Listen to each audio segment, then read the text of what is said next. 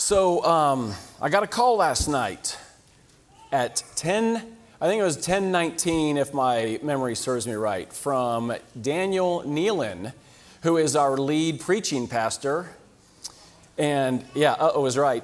Um, you know, it's been said God's other name is surprise. So, uh, and I could tell by his voice, he, uh, he was struggling, was not feeling well. He was supposed to preach today. He's like, hey, I don't know if I'm going to be able to preach. So we left it that he was going to contact me this morning uh, if he can or can't. So as I was walking through the doors this morning at about 4:40 in the morning, because I knew I was going to have to preach, I get a text from Daniel. I can't preach. So surprise, we have. Uh, so I'm preaching this morning, by the way. So here's the plan. Um, what I did is, uh, I yeah, I, I, took an old sermon, um, got in this morning did some quick editing, and so we have two roles this morning. My role is to preach as faithfully as I possibly can. Your role is to be as gracious as you possibly can. Okay? If we, if we cover our roles to the best of our ability, God is with us. And to that end, let me pray actually uh, for our time in the Word together. Father, I give you thanks for this morning. Thanks for this gathering. Thanks for our worship together. Thanks that you are a worthy God, worthy of our praise. And so um, help us this morning to focus well, especially as we open your word, the reading, the preaching of your word, that you would uh, strengthen us where we need to be strengthened, convict and challenge us where we need to be convicted and challenged. But I do pray especially that we would walk out this morning encouraged by your goodness, and especially as we contemplate uh, the beauty of the cross. So help us, I pray, in Jesus' name. Amen. This morning we are in Psalm 73. Psalm 73. This summer we're doing a, uh, our series will be in the Psalms all summer long. So we'll kick it off this morning with 73. And I will read uh, verses, I'll read the first half of the Psalm, Psalm uh, 73, verses 1 through 15. We'll take that part up and then Later on, we'll take up the rest. So, Psalm 73, verse 1. Truly, God is good to Israel, to those who are pure in heart. But as for me, my feet had almost stumbled, my steps had nearly slipped. For I was envious of the arrogant when I saw the prosperity of the wicked. For they have no pangs until death. Their bodies are fat and sleek. They are not in trouble as others are. They are not stricken like the rest of mankind. Therefore, pride is their necklace, violence covers them as a garment. Their eyes swell out through fatness, their hearts overflow with follies. They scoff and speak with malice, loftily they threaten oppression. They set their mouths against the heavens, and their tongue struts through the earth. Therefore, his people turn back to and find no fault in them. And they say, How can God know? Is there knowledge in the Most High? Behold, these are the wicked Always at ease, they increase in riches. All in vain have I kept my heart clean and washed my hands in innocence. For all the day long I have been stricken and rebuked every morning. If I had said, I will speak thus, I would have betrayed the generation of your children. Okay, so as we enter into the Psalms this summer in Psalm 73, um, we have to recognize that the Psalms were never intended as merely our private prayer journal, so to speak. But rather, the Psalms were given to us by God because they help us as God's people together to express our hearts to God. I mean, that's one of the beauties of the Psalms and, and the, what God has delivered to us through the Psalms is the range of emotions we have in the Psalms. Psalms of incredible joy, Psalms of incredible sorrow, right? They allow us to express our emotions to God, but they also shape what we are to believe about God. So, a great question for us. Anytime we enter into the Psalms, especially as God's people this morning, the question is why did God give us this particular psalm? Why did He give us, as His people, Psalm 73? So, Psalm 73 is a wisdom psalm, and essentially helping us to grow in the wisdom of the Lord when we consider this, the ultimate destiny of the righteous, those who seek to be faithful to God, and as the psalmist will say, of the wicked, those who have no desire to follow the Lord. So, this is a, a wisdom psalm for us. This is a psalm of Asaph. So, David wrote most of the psalms in our Bible, uh, but this particular one is written by Asaph, and he was appointed by King David to be a musician in the temple uh, for God's people. This psalm was written about 3,000 years ago, if you think about it. 3,000 years ago, and, and yet it is incredibly relevant to our heart's desires and our heart's struggles today.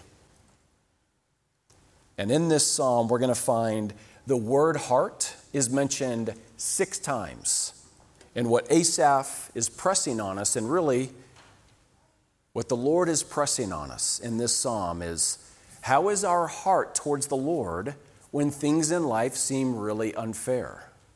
How's our heart towards God when we struggle, when life seems unfair? And so, what I want us to think about is what do our hearts do, especially in the realm of envy? Envy is going to be a major theme in this psalm. What do we do when our hearts are envious? So we'll see how the psalmist struggles with this, but then at the end, we'll see a paradigm shift in Asaph's life. And that'll be the second half of the psalm. And so for us, the question will be with our own hearts, what kind of paradigm shift might we need this morning, especially as we go through seasons of struggle. So, with that, verse 1 of Psalm 73, Asaph begins this psalm Truly, God is good to Israel, to those who are pure in heart. Okay, this is a good, solid statement. It's a great theological statement. Truly, God is good to those who are pure in heart. But if you notice, the psalm doesn't end there. This declaration is tested. It's tested in Asaph's life, and it's also often tested in our own life. We could claim, do we know if, I, if, if we all take a test, is God good? Most of us, if not all of us, right, would say, yes, God is good. But that's often tested, and there can often be a gap from our head, our head knowledge, to our heart of what we really believe and embrace about God. And we see this in Asaph's life as this truth is tested. In verse 2, says, But as for me, my feet had almost stumbled, my steps had nearly slipped. This is the language of struggle. This is the language of doubt. And what caused Asaph to stumble, to doubt in his trust of God's goodness to him? He names it in verse 3 it's envy. He says, For I was envious of the arrogant when I saw the prosperity of the wicked. So Asaph looks around, and what is causing his struggle is he is envious of those who are prospering, and in Asaph's mind, they should not be. So let's ask the question what is envy all about? What's at the heart of envy?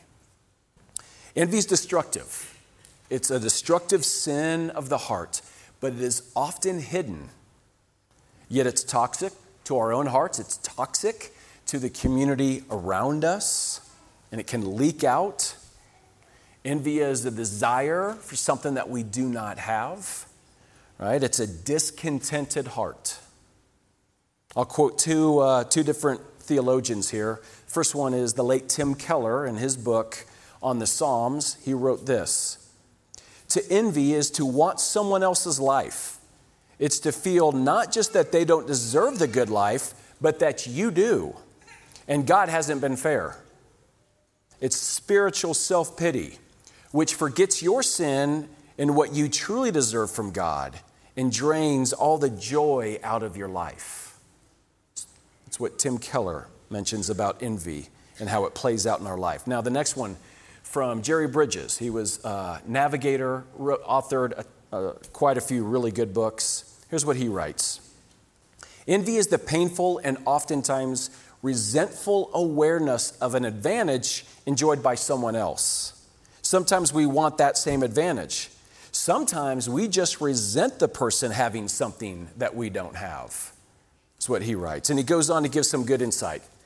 He says there's usually two conditions will tempt us with respect to envy. The first one is we can envy those with whom we most closely identify with. The second one is we are tempted to envy in areas of life that we value the most. So, for me personally, I am not going to envy like the world champion of curling, if you know what that is, or cornhole. Right, so I don't care enough. I'm not going to envy the chefs on TV because I hate the kitchen with a passion. That's not going to be where I envy. Where I will envy, or where I'm tempted to envy, is a pastor who seems to have a more effective ministry, seems to just be more gifted and more blessed than I am. That's where I will be prone to envy. Right? We're prone to envy that which hits close to home in our own lives. So, how does envy play out in Asaph's heart? Where do we see it here in Psalm 73? In verses 4 through 12, Asaph looks around and he sees that the wicked, those that are hostile to God, those that are not following God's commands, they're alive and well, they're prospering in God's world, they're doing much better than he is. It's not fair, right? And the stuff that Asaph envies is the same stuff, even though, again, written 3,000 years ago, it is the same mess of stuff that we envy and deal with all the time. But I would say we need a little bit of translation work because the slang of the Hebrew here is a little different than our slang. For instance, and I'll, I'll use just generic names of Jack and Jill, like you won't hear, we won't say, uh, Jill. She just never has any pangs, and her body is so fat and sleek, right? That's verse 4 in the ESV. Translate, pangs would be struggles, and um, fat and sleek means healthy and strong. So it'd be more like Jill seems to have no struggles and always looks good. That's not fair, and we don't like her, right? That's more of the sense. Or this one Hey, Jack, you know what your problem is? Your eyes swell out through fatness, right? That's verse 7 in the ESV. It may be a better or more common to us would be NIV with the way it translates. From their callous hearts come iniquity. The evil conceits of their minds know no limit. Meaning, Jack is just a prosperous, cold hearted schemer. Right? We can identify more with that. So, verses 4 through 12. If we take this together, what the psalmist is writing in these verses, as he looks around the world, what he sees is other people, the wicked especially, living the good life. I put that in quotes. They seem to have, and I'm just going to run through this list quickly, they seem to have no struggles until death. They're healthy and strong. They have no burdens. They're prideful and violent. They even mock God. And if that's not bad enough, the psalmist says they're even popular. People keep turning back to them. Verse 12 sums it up Behold, these are the wicked. They're always at ease and they increase in riches. Right, that's Asaph's perspective as he looks out. These are the wicked. They're always at ease. They're always comfortable, the good life. They have all that, and they're increasing in their wealth and their riches. They've got it made. We would say, and you can help me with a fill in the blank, it's just not fair. It's just not fair, right? How does it play out in our own, uh, our own hearts and our lives? Again, when life doesn't seem fair, when we are struggling, we can so often think that we deserve better, right? It takes a lot of forms. We want better health, we want better looks, we want better intellect, better personality, better clothes, better cars, better homes, better jobs, better recognition, better paychecks, better friends, maybe a better spouse, maybe not a new one, but a better version of our current spouse, better kids. Maybe we want somebody else's kids and we want to trade them our kids. Especially hard when we are struggling and watching others who disregard God doing so well in life. So, why is envy so toxic to our hearts and the community around us? It is because it really does affect the heart. It affects the heart um, horizontally, you could say, as well as vertically. Let's think about vertically between us and God. When life seems unfair, God seems unjust, and we're struggling, we get suspicious of God, right? We can doubt. We doubt his, does God see? Does he care? Does he know? Is this going to turn out in our best interest? Right? We, got, we doubt God's character, we doubt his intentions at times. But then horizontally, um, it can lead to resentment of others. We want what they have, and we can resent them for having it. Right? As an example of this in my own life, it was 2004. Uh, my wife Tiffany and I, we were finished. Uh, I was finished up at seminary. We are going to move our kids from St. Louis, where our seminary was, to Lawrence, Kansas, where I pastored, uh, college pastor, for the last 18 years before coming here a year ago. Right, so we were making that move, that call to the church in Lawrence, Kansas. It was the same church my wife and I were part of as uh, college students. Um, so we're heading back there. We were really excited to go back to Lawrence. And uh, we had one day, we drove in for one day to house hunt. Spent all day house hunting. But the, the issue is um, the very first house that we saw, we fell in love with. We thought, yes, this is it. Every house after that, like, nope, it's not the first house. Nope, not the first house. So all day long. So at the end of the day, I'm like, let's lay a contract down really quick. I mean, let's, we can't have this thing, can't have this thing taken out from underneath us, right? But we thought, no, we can trust God with this one. We probably should sleep on it. We should probably, you know, check our finances again, spend extra time praying, you know, doing all the Christian stuff you're supposed to do, right? So the next morning, we wake up. We talk to our realtor about putting the contract on the house, and he says, uh, it's gone. Said a couple from California flew in last night, spent two hours, put a contract on it, and it's theirs. They took it right out. They ripped the carpet out from underneath us, literally, right? So here's what happened in that moment. Um, number one, I hated everybody from California, right? That's the horizontal, um, including my own brother who lives in California. And the second one is the, it's the vertical.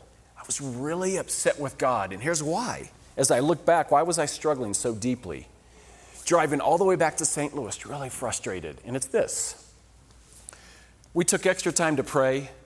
We looked at the layout of the house. The thing that we are considering this house is we wanted an open layout for hospitality, right? Christian hospitality. We were seeking a house to be good stewards of our finances, to honor God with our finances. All that, like we were doing, we thought all the right stuff, thought this was it, and the house was gone. And I remember telling Tiffany, Why am I so upset? It's just a house. But what, what I was upset by um, was I felt like God had just uh, didn't care, and the house was gone right? And so can lead us to doubt. Now, in more extreme, this is in Psalm 73, where this envy leads Asaph to is to actually ask the question, is it worth it to follow God? We see this in verse 13. It says, All in vain have I kept my heart clean and washed my hands in innocence. So remember the question at the very beginning of the sermon How is our heart towards the Lord when life seems unfair?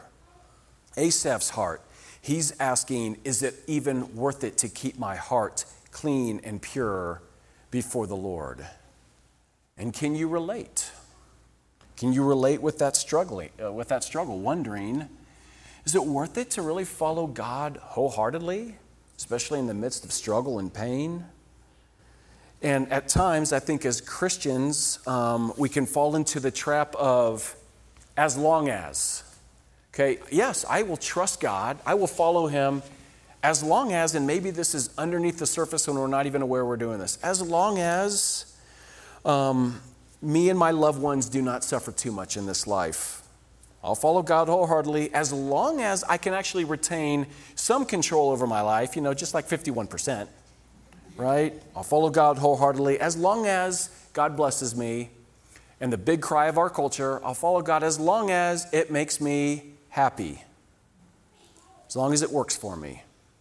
But this version of Christianity, as long as I feel blessed and as long as it makes me happy, will always get tested. And what do we do? Relationships. Um, others will prosper more than we are prospering as we look around. And, and what do we do?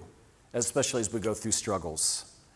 In work, you may have godly integrity. The person next to you may not have godly integrity. They may seem to get the bonuses or move ahead quick. What do we do?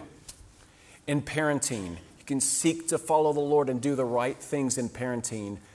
But families and kids that are outside the faith may seem to be blessed, get more awards, more prestige, the starting spot, whatever it is.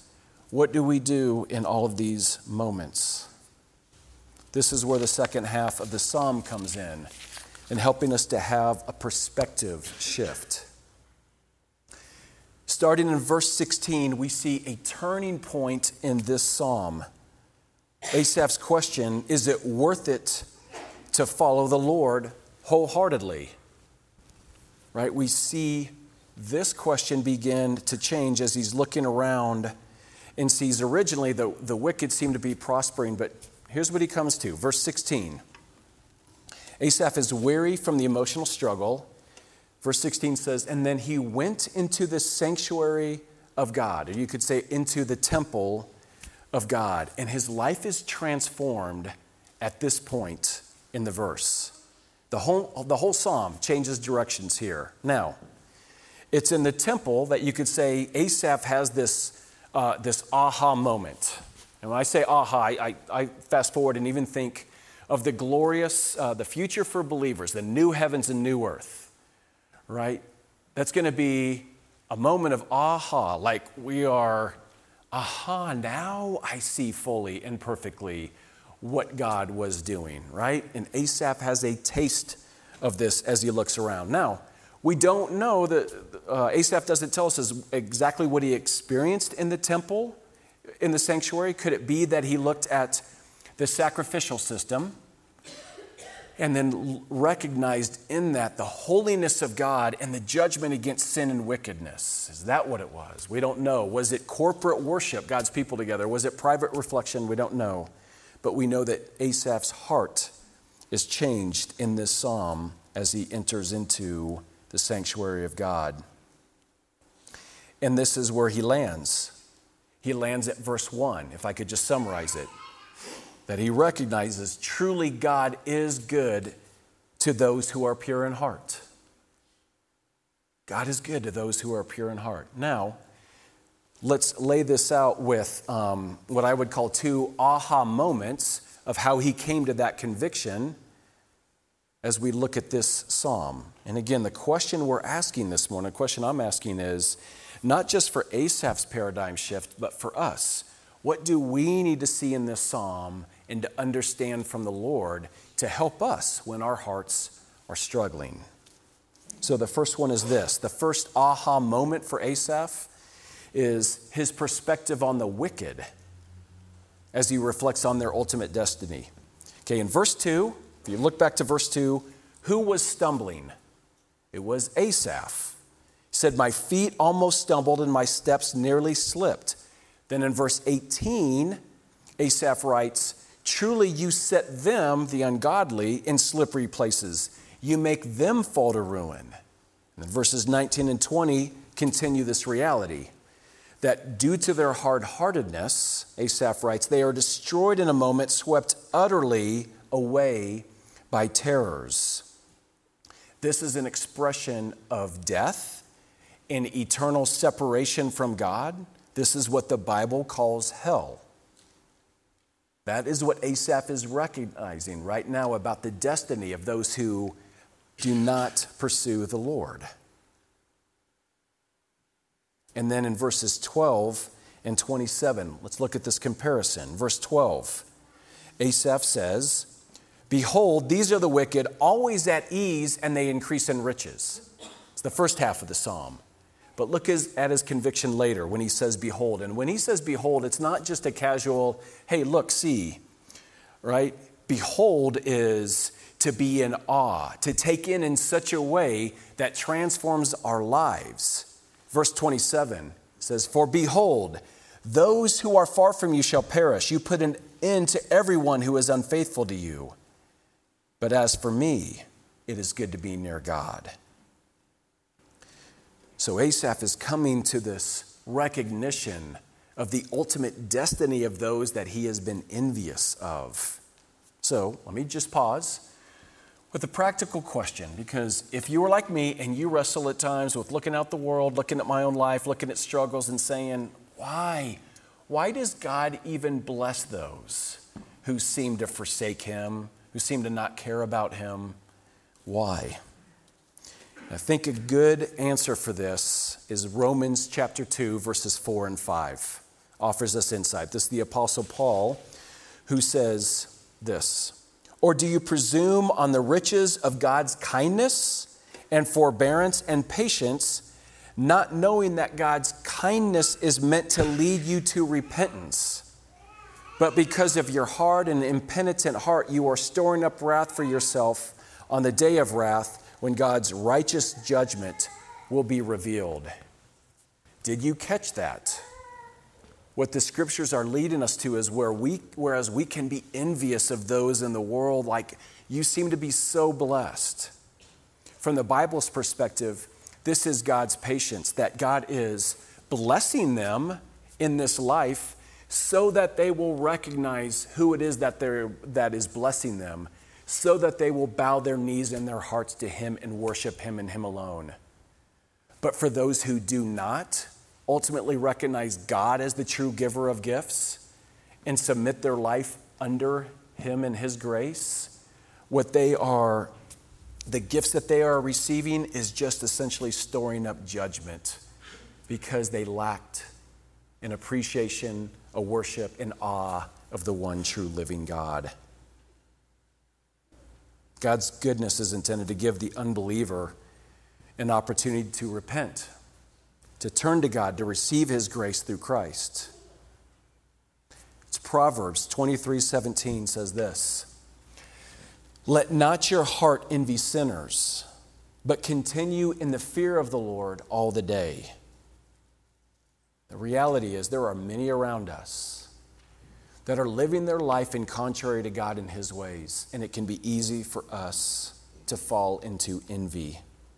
And what the scriptures are calling our, our hearts to do is not to envy, but rather for us to be steadfast in our faithfulness to the Lord and to pray to pray for those who will receive God's judgment unless they turn and receive the gift of Christ and acknowledge God as the true giver of gifts.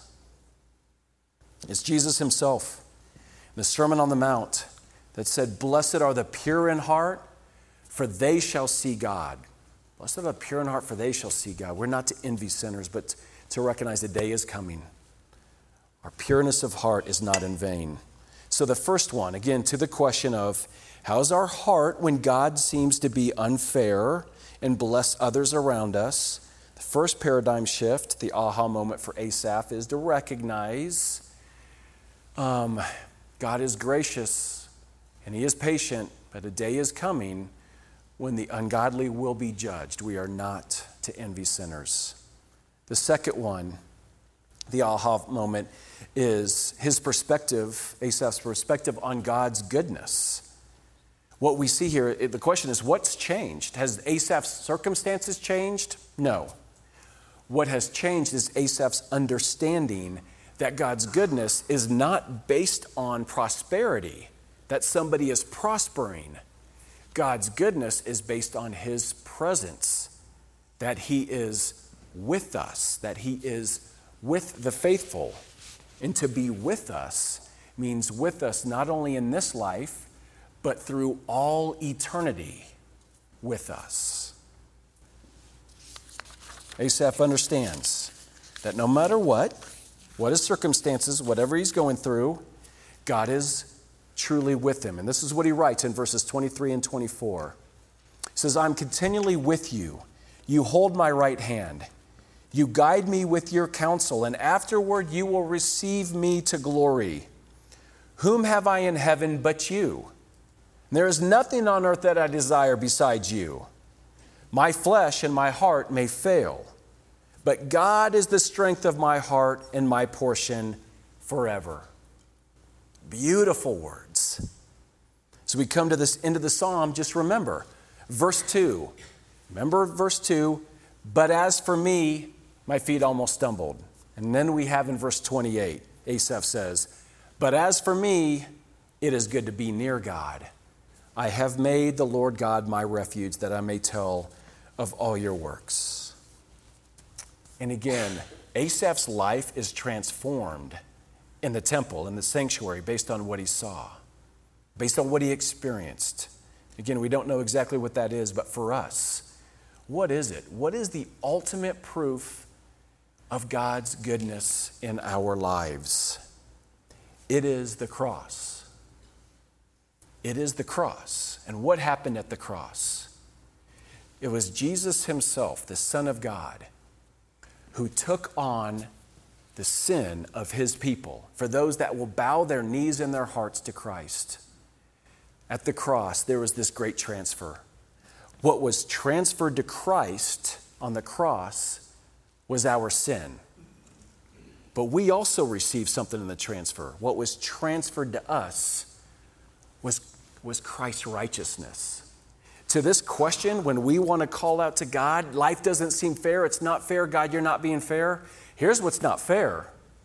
What's not fair is grace. It's not, we should have, we shouldn't receive God's blessing, except that God decided, chose to be gracious to us. So here's this picture I have in my mind of if God were to point his finger at me or any other believer in judgment, the image is really it's Jesus that pushes us behind us, stands in front of us, and says, No, at the cross, I took it. I took his sins, her sins, past, present, and future, so that they are safe, secure. God's judgment was poured out on Christ and not on ours. Where does this lead us? It should lead us to immense gratitude. Immense gratitude Asaph, the way he talks about it here, he says um, that he can draw near to God. And we see this same language in the New Testament that our ability to draw near to God is because Jesus. That's our only answer of how we can draw near to a holy God as sinful people. Jesus taking our sin. And we see in the scriptures that for the Christian, there is, according to Romans 8, the beginning, there is no condemnation for those that are in Christ. And then at the very end of that psalm, or at the very end of that Romans 8, there is no eternal separation from those who are in Christ. Who are in Christ. And the psalmist ends with that, that I may tell of all your works. And that's our calling. Our calling is to talk about the cross and what we have received that we did not deserve, and what is offered to others that they do not deserve. The cross leads us to gratitude. And the question again where's our heart? How do we fight against envy? If envy is a virus that can take over our heart and spill out and affect our, our community, what's, what's, the, what's the vaccine? It is gratitude. Um, in her book, uh, Living into Community, uh, author Christ, uh, Christine Pohl, writes about gratitude and envy. Here's what she says We can be envious of another person's relationships, spiritual giftedness, blessings, reputation, possessions, successes, just about anything. At the core of envy is a absence of gratitude for the gifts that we have been given. And I would say, I would specify those gifts. It's the gift of Christ and the blessings that flow out of that gift of Christ. And Christine Pohl tells the story in her book of a church worker that spent time, uh, spent some years with refugees in Latin America, discovered how the refugee camps were structured. Said, here's what they would do when they would come to a location to develop these camps. They developed three committees. The first committee was the Committee of Education, so they could figure out how to continue to edu- educate their kids in these camps. Second one, Committee of Construction, how to build the camps that were sustainable. The third committee, it's the Committee of Joy. They came together to re- continue to seek to remind each other how to have joy in the midst of struggle. And for us, I say that just to share what's, what's, our, what's our committee of joy? What's our community of joy? We are together, it's the church. We need this everything, every single Sunday to remind us of what is true of us in our ultimate destiny. We need the church every Sunday. We need small groups, right? Our small groups of reminding us of God's goodness, His faithfulness to us, that we can bear one another's burdens, reminding each other of what we actually truly have to be grateful for, namely the cross and the benefits of Christ. Envy says, I deserve more. I want more. Gratitude says, with open hands, Thank you, Lord Jesus, for your gift of salvation. Thank you for what you did for me. And the reality is, we are all going to struggle until it all unfolds. In this life, we're going to struggle until it all unfolds. And, okay, back to the house where I left off. If you remember, the house went out from underneath us. I was left embittered towards God and hating everybody from California, right? The vertical, horizontal issues of envy. Um, the next day, my wife Tiffany sees a house on the internet in Lawrence that we hadn't seen. And it ended up being just in so many ways tailor made for our family. But here's one piece of the story I'd left out earlier. My oldest son, Peyton, had been praying for a swing set in the backyard. Okay, like that's a lot of pressure on a parent, right? When they're praying over and over that God would provide a swing set. But God did not answer his prayer in that way. There was no swing in the backyard, no swing set. Instead, there was a two story playhouse with an air conditioning unit built into the window for those hot summer days in Kansas, right? God graciously opened my eyes to his goodness, but it had to unfold. And this is the reality of the scriptures in Psalm 73 that God's goodness will fully unfold for us. We're going to struggle and suffer, we're going to be tempted to envy, but there is a future day. It's called the new heavens and new earth, where we will see the goodness of God in all of his glory. It is a place of no more pain, no more suffering, no more death, or no more sickness, illness, mourning, tears. It is that day that we are to look to. And God is working in our lives, helping us to claim. Verse 28 But as for me, it is good to be near God. I have made the Lord God my refuge, that I may tell of all your works. And how has God drawn near to us? What is, where do we see it visibly? God's goodness to us. It's on this table right in front of me, right? This table, what we see here is ordinary bread, right? But what does this bread represent? Represents the body of Christ that was given for us on the cross. What we have is wine, we have juice, what does that represent? Represents the blood of Christ that was shed for us because of his goodness, because of his love. On the night that Jesus was betrayed, he took bread, representing his body, right? He took bread.